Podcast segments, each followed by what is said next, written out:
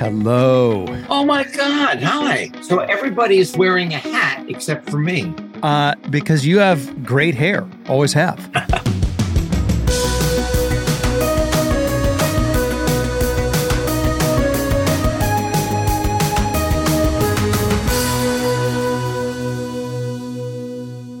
Hello, everybody. Welcome to Literally. Um, well, I don't know about you, but if you're anything, if you're like in, anywhere close to my age, um, you grew up with the Fonz. Hey, um, I mean, and you watched Happy Days, and you fell in love with Henry Winkler, and then if you're like my kid's age or you're out there and about today, then you're in love with Henry Winkler from the great comedy Barry. And this is a guy that just keeps rolling along. And the other thing I didn't have that I was too shy to say it in the interview to him because I would have blushed is he is without a doubt, I don't care who you ask, the unanimous, hands down choice in Hollywood as the nicest human being who ever lived. And I'm not, if you asked a hundred people in Hollywood, who's the nicest person in Hollywood? A hundred people are going to tell you it's Henry Winkler. So the nicest man in Hollywood uh, joins us next. I thought that was a doc. You have a Dr. Fauci pillow behind you. Yes, this is uh it is uh Fouch on the couch. Love it. That's what it was called. And uh the uh Mr. Sanchez is the artist. What's it say on the back? Is it got an inspirational Uh, quote? It says it is what it is. now, what are all the books behind you? Is it's it's like a, you have a library going on. All right, these are the children's books that I write with Lin Oliver. Yes, of course. We have just completed our 37th. Now, I was one. th- This could be a um apocryphal story. I was once told, "You don't ever want to write a children's book." Oh, Rob, you have no idea what they put you through, what you can write, what you can't write. Is that true? Is there some sort of guideline for writing children's books? No, uh, Rob, I'm telling you, uh, I didn't even know. First of all, I didn't know I could write a book. Second of all, without Lin, I wouldn't have written a book. Third of all, I wrote what I knew, which was a failing eight year old. Mm-hmm. And the only thing we got notes from the uh, the editor. This should be scarier. I think the kids need to understand this. Um, but we wrote what we wanted to write. And it's based on your growing up dyslexic and not knowing it. Correct. That's right. Uh, yes, and, and you know, being resourceful and hopefully funny, and just never getting with the program. Isn't it amazing that in the era that we grew up, that there was no, that no one would catch that. Nobody. You'd be like, "Oh, well, he's slow. Eh, he doesn't doesn't really read well, or whatever the hell it was." But no, it wasn't even in the the consciousness to look for that. Honestly, even today, the schools do not want to recognize it for the most part because it costs more money. Oh, right. The parents are embarrassed. Their children are not up to snuff. The children act out and um, sometimes become unruly because of ADD or frustration or embarrassment. You know, I was the ca- the class clown, so it happens today.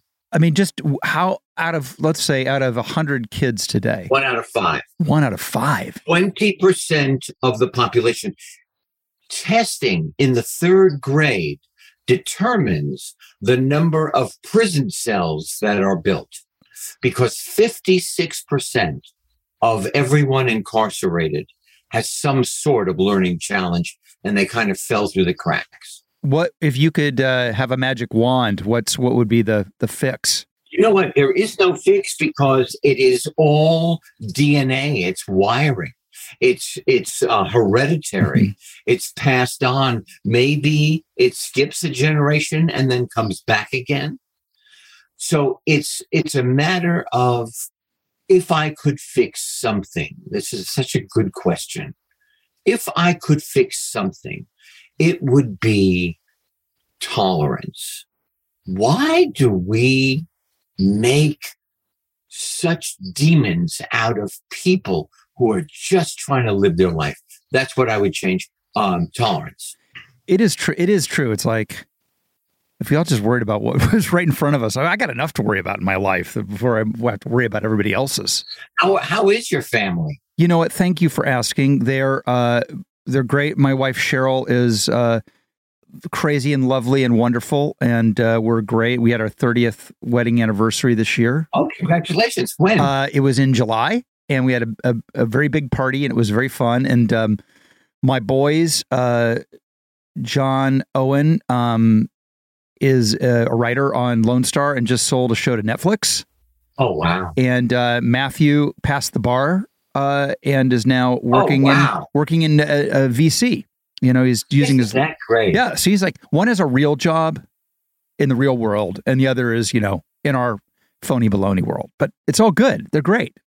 But listen, uh, I'm we're watching 1883 right now, and I just wrote a fan letter to Taylor Sheridan. Oh, of course, amazing. He's amazing. Oh my God! You've seen Wind River, right? Yes. Have you ever done a western?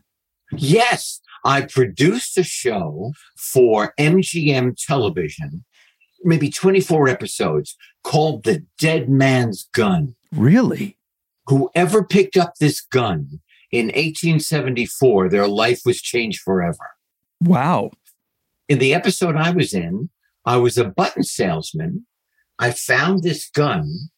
I drove into the town or rode into the town. Uh, and all of a sudden, I became the feared sheriff of that town. It's a great concept. Until I finally got rid of the gun, and then somebody else found it on the, the side of the road, picked it up, and their adventure story. How gr- westerns are so much fun. I, I I've done one. It was with the late great Bill Paxton, and we played the James brothers, Jesse James and Frank James. Oh, and wow. um, Yeah. I'm, I love that there that there's so many westerns out out there, and this this whole what I love about um Yellow uh, Yellowstone and all these is like I was just reading research on it. You know, it's the biggest show on television, and in Nielsen uh, delineates the markets of the United States into categories. So there's the A markets, the B markets, the C, and then a D market is the A markets uh, are San Francisco, New York, Chicago, right? It, and then it goes on down. For the first, I think, two seasons of Yellowstone, it was not in the top 50 Mhm. in any quote unquote A market. And Mhm. in the D markets, it was explosively huge. So this is something that grew from truly the heartland and now is is made its way into the the zeitgeist. It's like the, the fancy people can't ignore it now. Well, let me tell you, I I didn't watch it for the longest time. We powered through four seasons. Couldn't wait to get back to them each time we, uh, Yeah. you know, we went for our day job. came back in the evening to watch, and I wanted to be on that ranch. oh, don't you? I want I mean, nothing has made me want to wear a fleece vest more. And Costner is so great. I've always been a huge fan. He's my neighbor up here in Santa Barbara. But will you give him my warmest respect for that? oh, I will. And how about the, uh, um, what was her name? Uh, Emily Riley. Is that her name? Yes. Holy mackerel! it's just a great show. I mean, by the way, your show Barry is pretty goddamn good on a whole other. I mean, I'm I'm obsessed with it. How did you end up on that show? I was in a uh, a meeting with my business manager and my wife. We were estate planning. Always always We're fun. of that age. Yeah, it's so fun to estate plan. oh my god! Just the best. And then you have that meeting with your grown children, and they all say, What is he getting? What is she getting? You're all getting the same, Yes. but we're still here. Thank you very much. So, anyway, uh, we've left the building. We're driving down Ventura Boulevard uh, uh, in the in North Hollywood of uh, on the other side of, of Los Angeles. I get a call. You're on a short list. Bill Hader. Bill Hader Mm, wants to meet you doing a show for HBO. HBO. mm. Okay. I said, I only have one question. Is Dustin Hoffman on that short list? Because if he is, I'm not going in. They said, no, he isn't. I said, okay. Weeks go by. Weeks? I'm thinking my name has slipped off the fulcrum. I am no longer in the mix. I get a call. Bill Hader. Hey, I just wrote two scenes. Want to come in and play? Not really, Bill, because if you're calling me because the first one was good, I'd like to leave it at that. Yeah, exactly. I said, sure. I go in, weeks go by. Get a call. Would you like to be in the show? Yeah. And we just finished the third season. Good Lord. Yeah. Isn't it amazing how long a process takes? Oh man, yeah. The one of the prerequisites aside from talent and being able to memorize and being somewhat um, friendly, patience. Yeah, because you never know when the phone call is going to happen. You know, but I'll tell you something, Rob. You that's another important thing. You just said something that's great. You can't sit by the phone. You've got to get on with your life.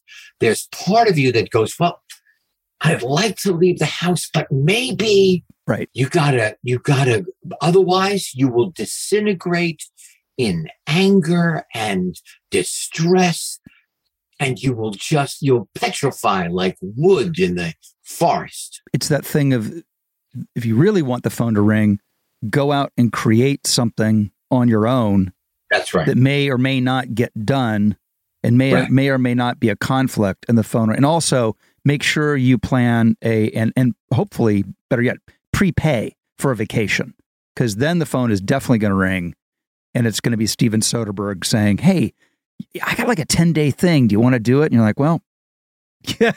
Right? Isn't that the way it always happens? It always is, except he's never called me. there's plenty of time kid. You're just a young puppy. I have a You question for better you. hurry up. back in the day I when my, I had my very first agent ever. Who was that? it was the Ann Wright agency, and they used to, t- and they were like, I think they were like Henry Winkler is a client. Were you ever a client? Because they they sold me on I you. I was a client. My very first agent was Joan Scott. oh, I'm sorry, it was Joan Scott. I'm so sorry, it was Joan Scott. It was writers and artists. I'm sorry, it was Joan Scott. It was Joan Scott. When I was at Yale, I was dating a girl from Louisville, Kentucky, Margie Castleman. She was on Broadway or off Broadway. She had an agent and said, I'll introduce you. And and in my one of my first lessons of show business, they said, "Well, Henry's not with her anymore, but she still gets the commissions on happy days," which made me laugh. She had a an assistant in New York City, John Kimball. Yeah. Mm-hmm. So John Kimball said to me, if you want to be known to New York, stay here. If you want to be known to the world, my instinct is it's time for you to go to California. Wow. And I had a thousand dollars from commercials that I had saved, got on American Airlines. A week later, I landed Happy Days with seven lines. That's an insane Wow. story. And and Fonzie at that point was a day a day player on the show. being uh, uh, a workaholic, I couldn't go out and have fun on the other four work days. I sat in my apartment and, uh, you know, I could only play Saturday and Sunday. That's amazing. So you never you never properly embraced the uh, L.A. out of work actor, where you go get a Jamba Juice and you run the Santa Monica stairs, and then maybe you get an iced coffee somewhere, and Okay. get on a I can bike and go- honestly say, Rob, I have never run the Santa Monica stairs. I passed by it once and felt really tight. your calves tightened up just looking at it. Oh, man. Well, you know, um, Garry Marshall was very important to my career as well, uh, and as and I know he, he, you know, I mean, listen, he, he made you in many ways for sure. Um, Without a doubt. Absolutely. I would never be here without him. did you pre- was Bobby Hoffman casting for Garry? Oh my God, he was. He brought Robin Williams to the set on a Wednesday when we shoot on Friday. They, No one wanted to play Mork for Mork. Bobby brought uh, this new kid he found, Wow. Robin Williams. Bobby was one of my earliest fans. Casting director at Paramount, but did all of Garry's stuff. And people forget, I mean, because, because you know, um, Garry had such a great movie career, particularly late in life, but, you know, he owned, owned network television, Yes, that's right. owned it. Did you always want to be an actor? Yes. From the time I was eight. And where did you grow up? Ohio, Dayton, In Ohio. Dayton, Ohio, and um, saw community theater. Um, went with my parents. It was Oliver. There were kids in it, and it was like I was. It was like a bad out of a bad movie. Transfixed lightning bolts. Yeah. The choir of angels. Oh, and I knew that's what I wanted to do. And my parents were were just like, "Yeah, kid, whatever." I, I don't think anybody took it. ser- Why would you take it seriously? Some eight year old in Dayton says they want to be a serious actor. Then nobody did that And here you are. and yet and yet it all happened You know, it just it just dawned on me that you and I worked together. Yep. On parks and recreation Parks and Recreation on Forman Avenue in Toluca Lake, where I lived for 20 years, um, starting in 1980 with my family. i remember your home well and i remember working with you it was great we had um you played jean-ralphio uh his father Yes. the great jean-ralphio ben schwartz who i've had on the podcast and is a genius and jenny slate i've also had on the podcast those two how funny do you remember you and i were having like a regular ish scene and those two lunatics were popping up behind you do you remember how how, how amazing those two were I'm telling you my entire um, reason for living at that moment was just to keep a straight face. Right. Yes Uh, uh, what about uh, have you uh, Ben Schwartz, one of the great improvisers Oh, yeah. of America, Yep. invited me to be at the grant uh, the the stand up Citizens Brigade. upright citizens brigade yep Right. And I stupidly said, sure, I'll come to your night of improv. And then I watched them. And then I thought, I am so out of my league. Oh, I'm I'm obsessed with this because I've always sort of had this fantasy of I should I should drop by Upright Citizens Brigade. Is it? Do you just uh, do you just feel like you're trying to catch a high speed freight train? You know what? That is exactly the feeling. There is um, the back of the stage is a brick wall. And I literally stood against the brick wall trying, and, no hyperbole, trying to fade into it because I'm watching these masters and they're, I don't even know how they are that lightning speed coming up with off the cuff. I, it, it was crazy. When you're doing Barry and it's so well written and you guys have great characters and you have somebody like Hader who's all, you know also great great at improvisation, how much do you play? Because you know in Parks and Rec, as you remember, we would do we would do the scene as written. It was always really well written, and maybe you'd add a wrinkle here or there, but then you'd do a take where you just went for it and you did whatever the hell came to your mind. They called them the fun runs. Do you do anything like that? Uh, What's the No. process like?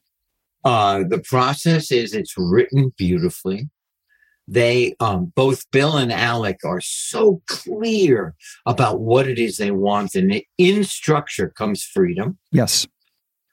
I ad lib at the moment because it just comes to me and answering uh, from you know my character talking to the other people in the scene, and you know it's in when you see Bill laugh. Mm, You're acting with him, and he starts to break. Yeah. I love that. I love when you can see, you know, the the well eh, when Amy Poehler would direct Parks. Yeah. Um, you would just hear her cackling. Yeah. Yeah. It's a great feeling. It really is.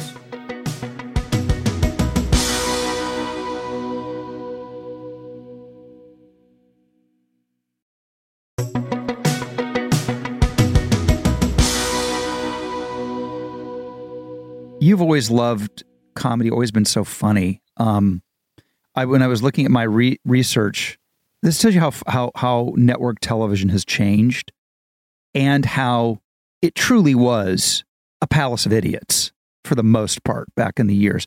They didn't want Fonzie to wear a leather jacket. They were they they put their foot down. They weren't having it. It was uh, over their dead bodies. They are not having a character wear a leather jacket. Is that right? It's that is true. That is true. Why? Because they thought I would be associated with crime. And then Garry Marshall went to ABC and said, you know, he could be hurt if he is riding his motorcycle. And they said, okay, he can wear his leather jacket when he is in a scene with the motorcycle. Garry then went downstairs and from the phone booth uh, in ABC, because there were no cell phones really. Yeah. He called the writer's room at Paramount Studios. He said, never write a scene without the bike again. That's why you see me wheeling it into Arnold's or it's in my apartment or it's, you know, in, against um, the wall, broken apart in uh, the Cunningham household. Okay. I, there's so much unpack there. But my favorite is it was on the air in the 70s and 80s. Right. Okay. So you mean to tell me in 1979, if I saw a man with a leather jacket on, I was like, oh, he's going to rob me. He's wearing a leather yeah. jacket.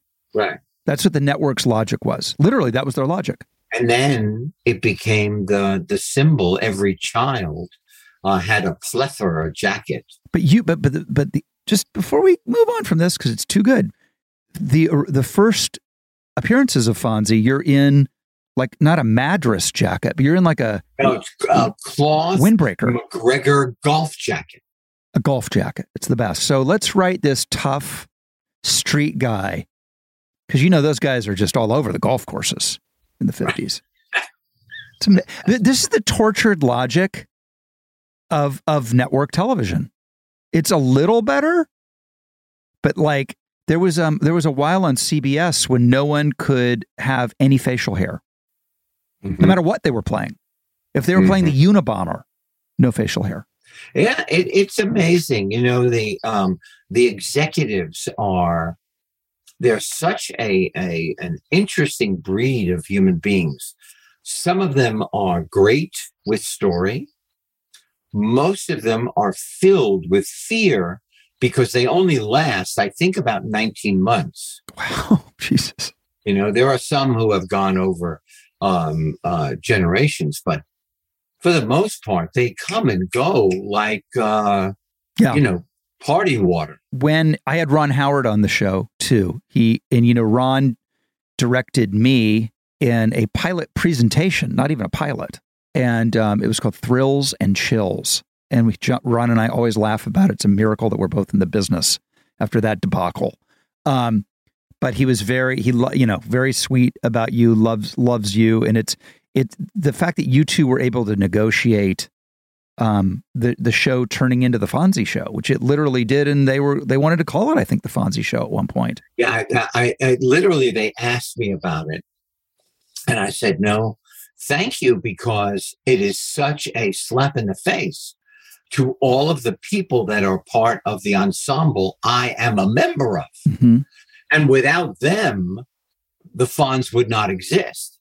So we're fine. It's if it's not broken, don't fix it. Right. Was there a moment where you realized that that character had become as iconic as it was? Because I I grew up watching the show. I watch it every night, every Saturday or Friday, whichever it was on. I can't remember now. But I mean, hey, that was, I mean, every kid in the world was saying it. Ever, it was just, it was the first breakout character I ever experienced as an audience member. A came from what, as I worked through it and wanting to be very cool and very contained. Mm-hmm. A, I used it to reduce language. Ooh. Hey, look at that. She's beautiful. Hey. Hey, I'm hungry. So I could reduce paragraphs to a sound. Mm. I was asked to come uh, to uh, Little Rock, Arkansas, to sign autographs for the the newspaper there, for at the mall. There were three thousand kids in 50s clothes No. at the airport. And I thought, oh my God, there's a party going on. And they said, that party is for you. That's when I knew, wow, something's going on. That's insane. And everybody at Halloween dressing like the Fonz. Yeah. Um, in our business, there's a phrase called jump the shark. Yes. Um, most people, I'm assuming, listening to this podcast are interested enough in show business to have heard it or know what it is. And the theory is is that it's when a show, in the long life of the show, takes things too far, never to really recover. Um, they've jumped the shark. Right. Jumping the shark comes from when Fonzie jumped the shark Yes, that's right. On water skis. on water skis. So it's a real thing. It happened. You did it. You, I mean, you've done so many things in your career, but like to be responsible for not only one catchphrase, a, but the other, jump the shark, is amazing. And Hey, let, Rob, let's not forget. Whoa. oh, of course. Whoa, that's right. Hey, get over here. Whoa. Whoa. I watched the jump the shark sequence yesterday. The whole sequence, not not highlights. The Yes. sequence as it plays out on television. I don't know if you've seen it recently, but first of all, it is vintage network television in the 70s. Right. They keep cutting to people going, He's headed towards the ramp. By the way, you can see you headed towards the ramp. He's about to jump. You know he's about to jump because you're clearly there to do that. He's going to go over the shark. Like they keep cutting to the members of the cast talking about what you're actually doing, and you can see you doing it. It's unbelievable. And by the way, it goes on forever.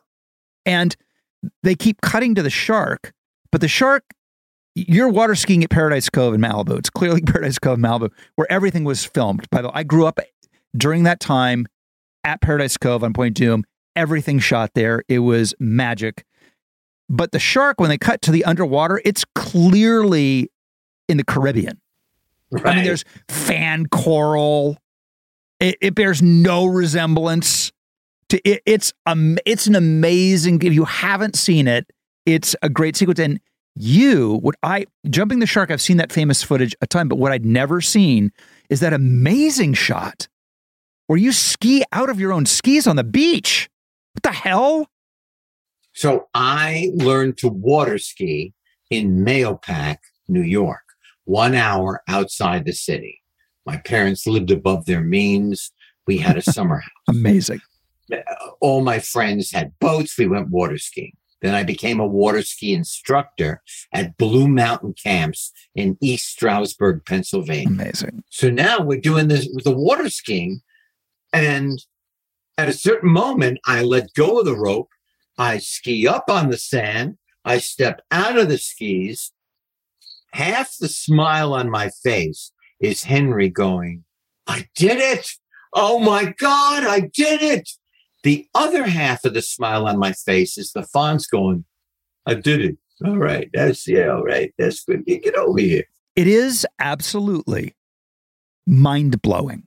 I can and and my big my big trick is that I can start sitting on a dock. That's a good one. I can't do that.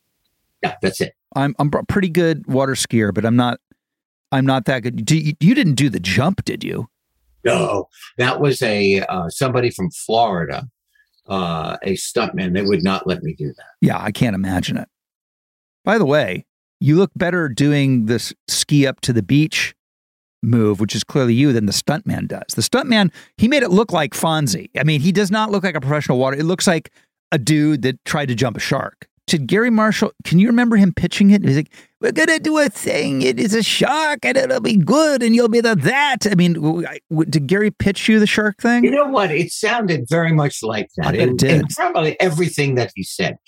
And the the you know what is amazing about this man that was so important in our life is that when you would go and visit him, he finally bought a theater Mhm. in the valley here in Los Angeles.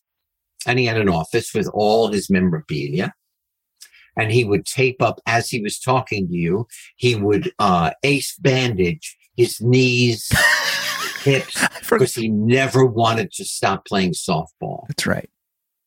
But out the door, down the street, were young writers and actors and directors who just he had made an appointment with in order to give them advice. Yep. He was so generous. He gave my wife her first job as a makeup artist. He was at my wedding and very, very small wedding. Um, he, when I got Wayne's World, my, it was my first sort of, you know, big, serious comedy. Garry did a free rewrite of all my dialogue for me. Oh my God. Of course, then when I, I never told Lorne Michaels that, but I just used the ideas as my own. And I, cu- I couldn't get Lorne to go for any of them. Maybe I should have told them they were Garry Marshall's free rewrites, and they would have been in the movie. But such a generous guy. The amazing story of him losing a fortune with his business manager and then gaining a fortune back. Yeah. It's just amazing. I'm I'm telling you, I, I, I'm one of the luckiest things in my life outside of my family and finding fly fishing is Garry Marshall. I want to talk to you about fly fishing. Um, I love I love fishing. I've only been fly fishing a couple of times because I'm never in the areas where they do it. But whenever I've done it, it's I, I, it's amazing. How how did you find it, and what about it appeals to you? My lawyer, I was his first client. Jesus. He said, "I'm going to take you down the Smith River in Montana with Stacy, your wife, and for a week we floated the Smith River." Hmm. I didn't catch much at all. I had no idea about the technique, but no pun intended, we were hooked. and since then, we have gone every summer at least twice. Now in Idaho. Um, and it's just, I don't know, it just is like a washing machine for your brain the only adult book I've ever written is about everything that I learned from fly fishing that I applied to life. And uh, then photographs that I took, you know, while I was on the river. Oh, beautiful photograph. That's by the way, and the the title is one of my favorite titles of a book ever. The title is I never met an idiot on the river because people who fly fish are just incredible human beings men, women, children. It's amazing. I have very good beginner's luck fishing. At our lodge, um, which is uh, um, the lodge on the Palisades in, in Idaho, if you catch all the species that day in a row, hmm uh, you get a t shirt. Damn, nobody gave me a T-shirt, but I did do it. Now, on a another tangent, you did you do the? Um, I I want to make sure I got this information right. Katharine Hepburn's last project. Am I crazy? I did. It was Truman Capote's uh, One Christmas. Uh, she wanted to talk about John Wayne. Ooh, I held her lines on cardboard just under my chin, amazing. but it just didn't matter. Just Katharine Hepburn. That was an honor. Not not only did you work with you, I knew there's something I want to ask you. You gotta tell me about directing Burt Reynolds. So I'm directing Burt Reynolds and a uh, Norman Golden, a wonderful young actor who's seven years old. And we're at Burt Reynolds' house. There's a party before we start shooting. And uh, we're waiting for him. And as he's walking down this staircase in uh, Clearwater, Florida, he said, Winkler, I just got off the phone with Ron Howard. He said, I can fire you at any time. I said, I looked up at him and I said, Sir, could you let me know kind of soon? Because I've got another film lined up right after this and I could start it sooner. All of a sudden he was quiet. Now, one day he comes to me. We're doing a scene and I, out of the blue, halfway through 65 days of shooting, he said, I'm directing the kid. Oh, I know. Okay. I, I'm not sure how that works, but okay. And I whisper to Burt, I said, after the young man says, but the fish is cold, let him take a breather and then then go on and, and finish the sentence. He turns, he said, Hey, when you say when the fish is cold, stop and then finish the line. I am directing the child through Burt. Amazing. Now we're in, this is one of my favorite stories of my career. We're in looping. You go into the studio and you mouth the line again so it fits in the lips uh, uh, of your um, performance. So it's clean of all other sound. Burt said to me, you just tell me to go faster or slower. I'll know what to do. That's how you direct me. I said, okay. He does a line. I said, Burt, do it a little faster. He is drinking a small bottle of water. He takes this bottle, which I don't believe is filled with water, Mm-mm. and throws it across the looping stage and turns to me and he said, If you weren't so short, I'd rip your head right off your shoulders. And I said, Burt, I have never been so happy to be this short in my life. he said, All right. And then all of a sudden he was a lamb.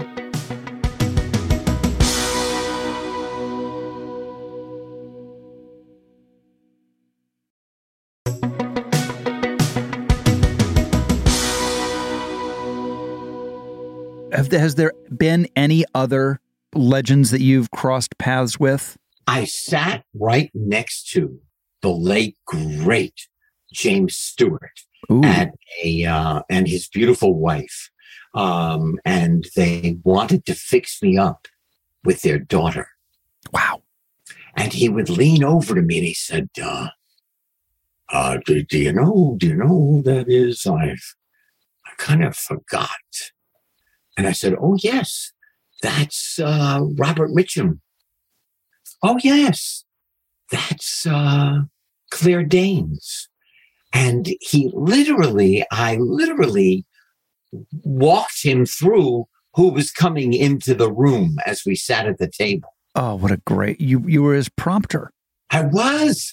I it was uh, one of the great honors of my life because you know, it's a wonderful life, let alone everything else. Mm.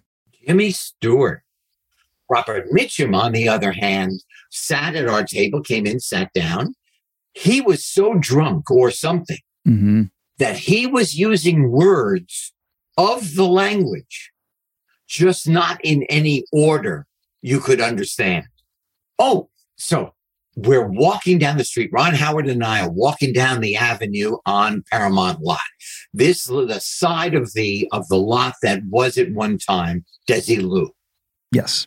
All of a sudden, leaning against the door frame of the um, of the mill where they built all the sets for Paramount movies was Robert De Niro. Ooh. Ron and I stopped and we said, we got to say hello. We got to say, we don't want to bother him, no, but we got to say hello. So we walk up and we introduce ourselves and go, my God, it is such a pleasure to meet you. I get really tongue tied. I love meeting people that I love watching. And I said to him, the first movie I ever saw in Hollywood when I was here that I was invited to was Mean Streets.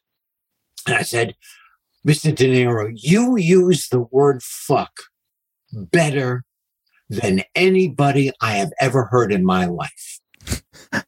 Cut to 45 years later. He's in The Intern, directed by Nancy Meyers, who is a friend of my wife's. We go in New York to the premiere. We go to the party. He's there. Robert De Niro is there. I walk up to him and I said, Robert, I'm so sorry. I've got to take a selfie with you. I've got to be like every fan has ever been with me. I have the, the selfie. We took the selfie together and he said, You said I used the word fuck then better than anybody in the world. I said, He remembers what I said. Mm-hmm. Wow. I couldn't believe it. I couldn't believe it. Did you ever do the Kenley Players? I feel like you did. Yes. That's I was going to say that when you said you grew up in Dayton. Oh. Dayton was one of the cities. Now, as an eight-year-old Rob Lowe Yes. who knows nothing about anything, with the Kenley Players, it was like the Oscars. It was Yes. like it, you could not believe that the Fonz, Henry Winkler, was coming to Memorial Hall to do Under the Yum Yum Tree or whatever the hell it was, Right. and It was And- called room service. room It was service. the old farce room service directed by Jeffrey Bleckner, who was a student at the Yale School of Drama with me. You know, my brother Chad, who I know you know, I do know. Chad was doing a documentary on John Kenley and went to interview him, and John uh, was not comfortable telling his story and going on camera, and then passed away like two weeks later, and it never got done. But I'm obsessed with John Kenley. I want that story of of his life, what he faced, what he did. Talk about a trailblazer, and and just the notion of all of these ginormous, ginormous stars running not you i'm sure but running roughshod through the midwest in the summers i mean unbelievable It was unbelievable. It really was. There were three cities: uh, uh, Columbus, Dayton, and I. Oh, oh, Warren, Warren, of all Ohio. places of all places Warren, You know, and it, they were barns, and they were packed to the gills. to the and gills it was it was a wonderful um experience and he would come in and like a rocket he could kick his leg over his head and then he would say cut 20 minutes and walk out. That was him producing. I remember vividly meeting him in some big office at memorial hall in dayton ohio. It's like a 15 2000 seat cavernous barn and he looked like I th- my memory was he looked like Cesar Romero as as the Joker in um Batman. And he was perfectly nice but like I'd never seen anyone like him. Yeah Oh my god. And so you did you did one Kenley pl- one show that one show service. one show and toured um my friend from drama school mark flanagan was in it Didi Conn was Oh, in yes. it Mhm. um i don't remember i don't remember any uh anybody else but jeffrey bleckner directed me for cbs henry winkler meets shakespeare Ooh. I like that. That was you know and i have no business. I, i'm telling you now honestly i really have never done shakespeare. Uh, i know my limitations. I'm so dyslexic. I can't get the iambic pentameter. I don't know. I can't. On our honeymoon we went to england and we saw um, stratford on avon. We saw the shakespearean company in england. And I never heard Shakespeare like that in my life. It was like a conversation.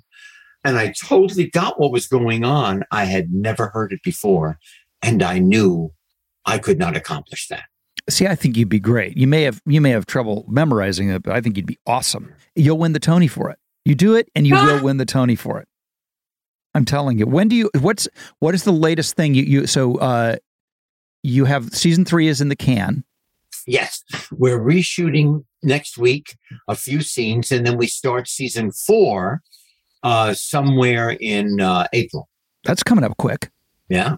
And I did these in movies. One is called Family Squares. This is how it was done. I had a furry microphone that recorded when you pushed.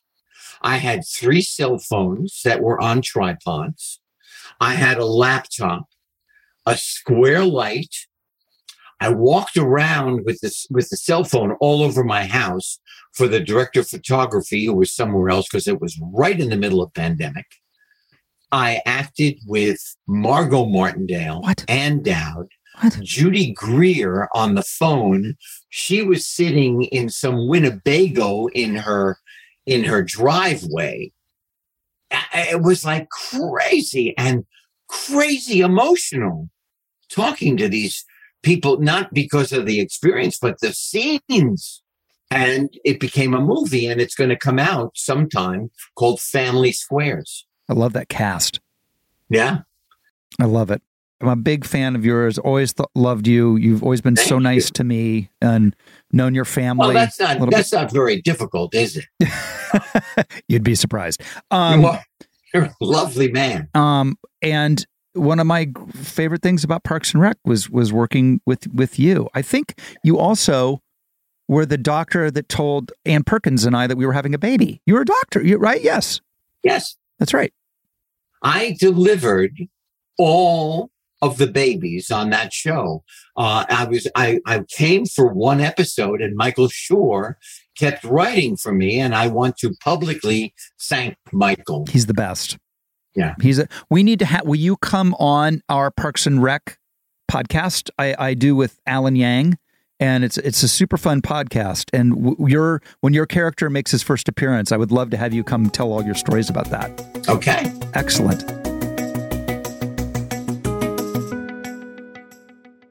He's the nicest man in Hollywood. Told you. What more do you want? Come on, nicest man in Hollywood. Um, it is time to check the lowdown line. Hello, you've reached literally in our lowdown line, where you can get the lowdown on all things about me, Rob Lowe.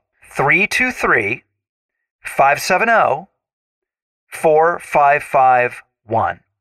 So have at it. Here's the beep. Hello, Mr. Lowe, uh, Thomas in uh, Valdosta, Georgia. I was turned on to a movie that you recommended called Celeste and Jesse Forever. Um, great movie. Uh, watched it. Um, loved the cast and, and everybody in it. So my question is, what are some other movies you can recommend to us that maybe we, for some reason, have not heard of or uh, just kind of fell through the cracks over the years? Um, I love those kind of movies and those actors that were in it. So thanks for your movie recommendations. Wow, Thomas, what a great question. Love that. Um, okay, so here here are some movies that I love. Um, some of them are super super famous, and if you love movies, you've probably seen some of them, and then some of them aren't. Um, in no particular order. Um, Network, you must watch the movie Network. Obviously, Goodfellas. Um, and then on the obscure one, I got a really, I'm warning you, it's gnarly. If, if you are queasy and don't like violence, this movie is not for you. But if you can take it, it's a Kurt Russell movie and he's spectacular in it. It's called Bone Tomahawk. Um, and then the other one, uh, Wind River. Um, it stars Jeremy Renner. That's one of my favorites. that kind of got overlooked a few years ago. That's amazing. Um, there's an old Albert Brooks comedy I love called Modern Romance, which is super good. Uh, made, I think, in the early 80s. I could go on and on, but I love this. I hope I should do this more often. I should do my favorite movies. You've, I'm going to create a segment in, in literally to do this. All right. I will see you next week on Literally. Um, and thanks for listening. You've been listening to Literally with Rob Lowe, produced and engineered by me, Rob Schulte. Our coordinating producer is Lisa Berm. The podcast is executive produced by Rob Lowe for Low Profile, Jeff Ross, Adam Sachs, and Joanna Solotaroff at Team Coco, and Colin Anderson at Stitcher. Our researcher is Alyssa Grawl. Our talent bookers are Paula Davis, Gina Batista, and Britt Kahn. And music is by Devin Bryant. Thanks for listening. We'll see you next week on Literally with Rob Lowe.